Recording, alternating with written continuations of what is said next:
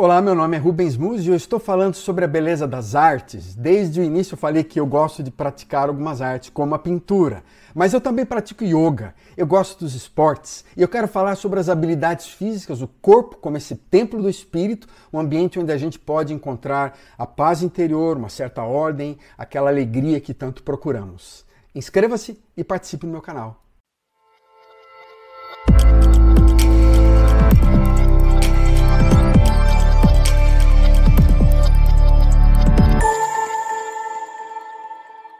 A experiência da felicidade que move o nosso interior, que nos traz alegria, que nos ajuda a enfrentar os desafios, o descontentamento, o mal-estar do mundo, tem a ver também com o nosso corpo, nossas habilidades físicas. O atletismo ocorre num contexto extraordinário. Você percebe os atletas olímpicos não são os únicos com esse talento todo para desempenhar aquilo que vai além dos seus limites, mas você percebe lá, você percebe num playoff da N B A, num jogo final da Copa, as emoções, as habilidades físicas como uma fonte de alegria. E é nisso que nós estamos nos inspirando e é isso que nós desejamos. Qualquer pessoa, quer seja por causa de colesterol, diabetes, ou porque deseja ter um corpo melhor, consegue saltar um pouco mais alto quando ela se dedica a isso, consegue correr um pouco mais veloz quando ela começa a praticar. E a alegria de ultrapassar os nossos próprios limites é fundamental para a gente encontrar a felicidade no nosso interior e na vida. Você já viu o exemplo que eu dei da caminhada. Eu caminho e na caminhada você coloca seus desejos através de metas. Você expressa o que você deseja, falando o número de quilômetros que você quer caminhar, andar ou pedalar. Eu também gosto de pedalar. Então essa sensação de produzir uma experiência de felicidade a partir da jornada, da caminhada. Não é tanto a chegada, mas é a caminhada, é a jornada. E assim é a vida. Nós estamos então olhando para os símbolos dos esportes como uma forma de ordenar também, de olhar para dentro e lidar com essa entropia, com esse vazio, com esse mal-estar, com esse caos que às vezes está dentro de nós. Caminhar é uma atividade física que pode ser trivial para vários de vocês. A gente simplesmente caminha. A gente caminha, mas para alguns ela tem uma função espiritual, de reflexão, de oração, de comunhão com Deus. Para outros a caminhada tem uma função de, de ouvir música, é um momento de engajamento com um tipo de música, com um podcast, com alguma coisa especial. Para outros a caminhada é simplesmente absorver o mundo ao redor, olhar para a natureza. Todos têm objetivos diferentes. Caminhar é algo que nos ajuda a pensar na vida. Sem dúvida eu também gosto de caminhar para conversar, para pensar, para refletir, para compartilhar minha alma com amigos. Então a gente tem metas, a gente pensa em horário, a gente fala o número de quilômetros, a gente pensa o mapa que a gente vai fazer. Ao mesmo tempo, há vários esportes muito mais sofisticados, em muitas áreas da arte, muito mais é, complexas, que mostram a importância da gente ter algumas metas, alguns desejos, algumas atitudes diante do esporte. Não meramente porque é uma necessidade, porque a gente precisa para emagrecer. Não, há um prazer nisso. E muita gente se pega nessa roda viva de atividade física em vários momentos diferentes, querendo melhorar a sua vida, seu corpo, e porque tem um dever, uma necessidade de praticar para o bem da saúde, sem extrair o prazer e a alegria que você pode ter disso.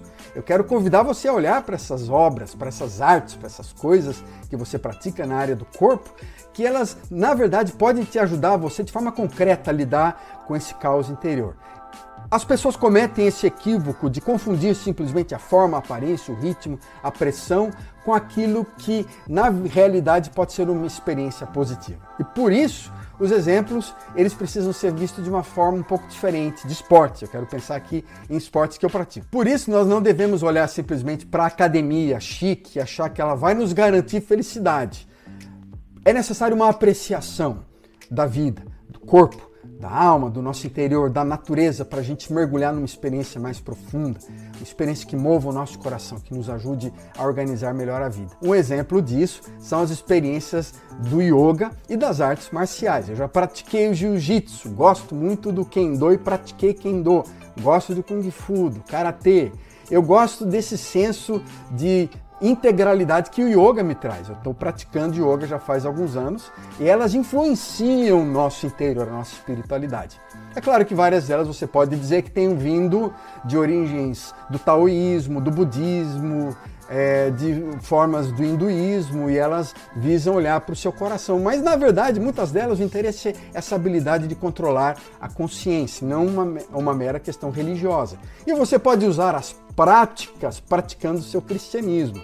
Você pode usar a prática do yoga, como eu faço, eu vou falar mais sobre isso, orando o Pai Nosso, meditando num versículo da Bíblia. A questão não é focar simplesmente nos asanas, no desempenho físico.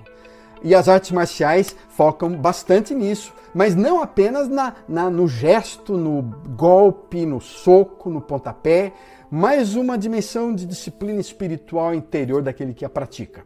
E nós precisamos entender a importância, então, de mergulhar na nossa interioridade. Não simplesmente na velocidade do chute, não apenas simplesmente para atacar e para se defender, defesa pessoal, mas como experiência de concentração, de transformação do interior. Yoga é um exemplo muito claro disso para mim.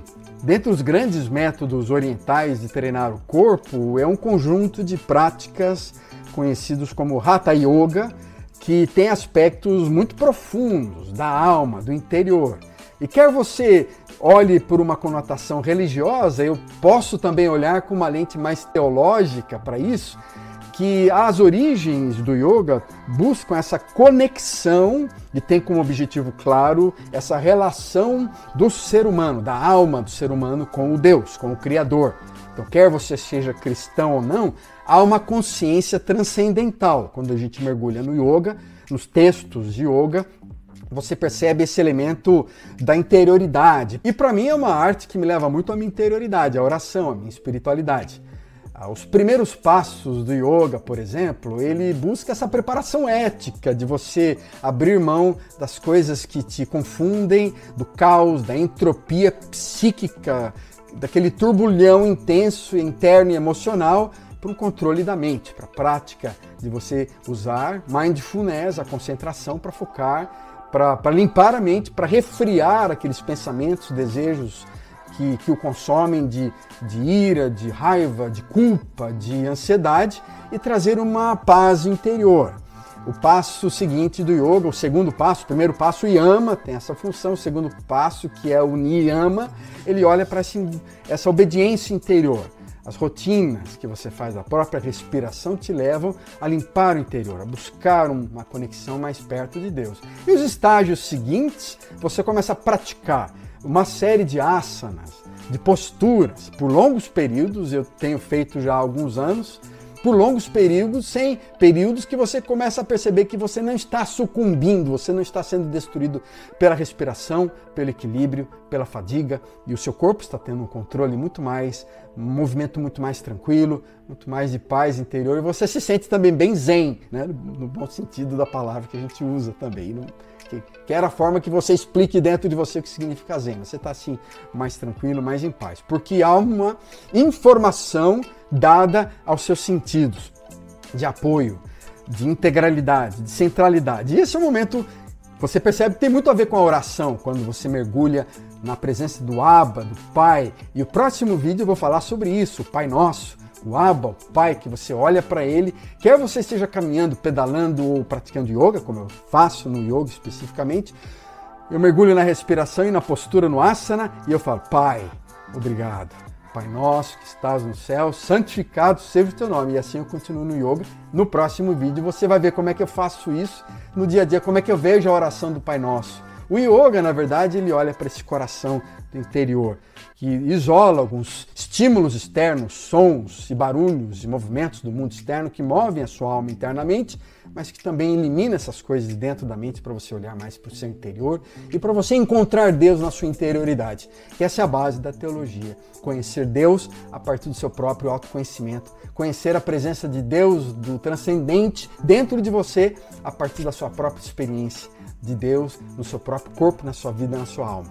E assim o yoga também é um exemplo que ajuda a gente a pensar no potencial que as artes têm, diversas artes físicas, a visão, o paladar, as artes marciais, o yoga, a produção de um quadro, como tem sido a série que eu tenho falado, a importância dessa libertação, dessa liberação interior, a partir de uma mente mais organizada que percebe o senso de felicidade compreendendo a luz que Deus lança sobre o mundo, a beleza do mundo, as coisas bonitas do mundo, integra a presença da sua teologia com aquilo que ele faz na mesa ao experimentar um prato, que mergulha na sua interioridade quando ouve uma boa música clássica ou um rock moderno, alguém que integra a sua vida interior e lida com as questões exteriores a partir dessa paz interior que vem de desejos, de metas estabelecidas em áreas das artes. Por isso eu quero incentivar você nessa série. Mergulhe nas artes, pratique as artes, engaje o seu corpo na pintura. Há muitas outras que a gente poderia falar, da poesia, da literatura. Como eu falei, que a oração também é uma obra de arte dentro do nosso coração, que mergulha na nossa interioridade, e lá há um caminho de espiritualidade. Ao ler um texto bíblico também, uma poesia de Rubem Alves, uma poesia de Cecília Meireles, você mergulha nessa interioridade e encontra paz, aquela tranquilidade que você precisa no mundo complexo de hoje. Você vê então como a lente teológica da espiritualidade nos ajuda a compreender as artes de uma forma muito mais feliz, contente, com graça. E aí você mergulha nesse mundo criado, bonito ao redor, com os olhos de Deus, e isso vai enchendo você de mais paz e felicidade, ajudando você a lidar com a maldade, com o mal-estar, com a confusão do mundo ao seu redor. Encontre a felicidade nas artes, mergulhe nela de uma forma mais intensa, mais, mais específica, mais desejosa, com metas mais claras. E você verá a alegria, a felicidade que ela pode te trazer e quão perto da boa teologia dos dias de hoje você vai estar então.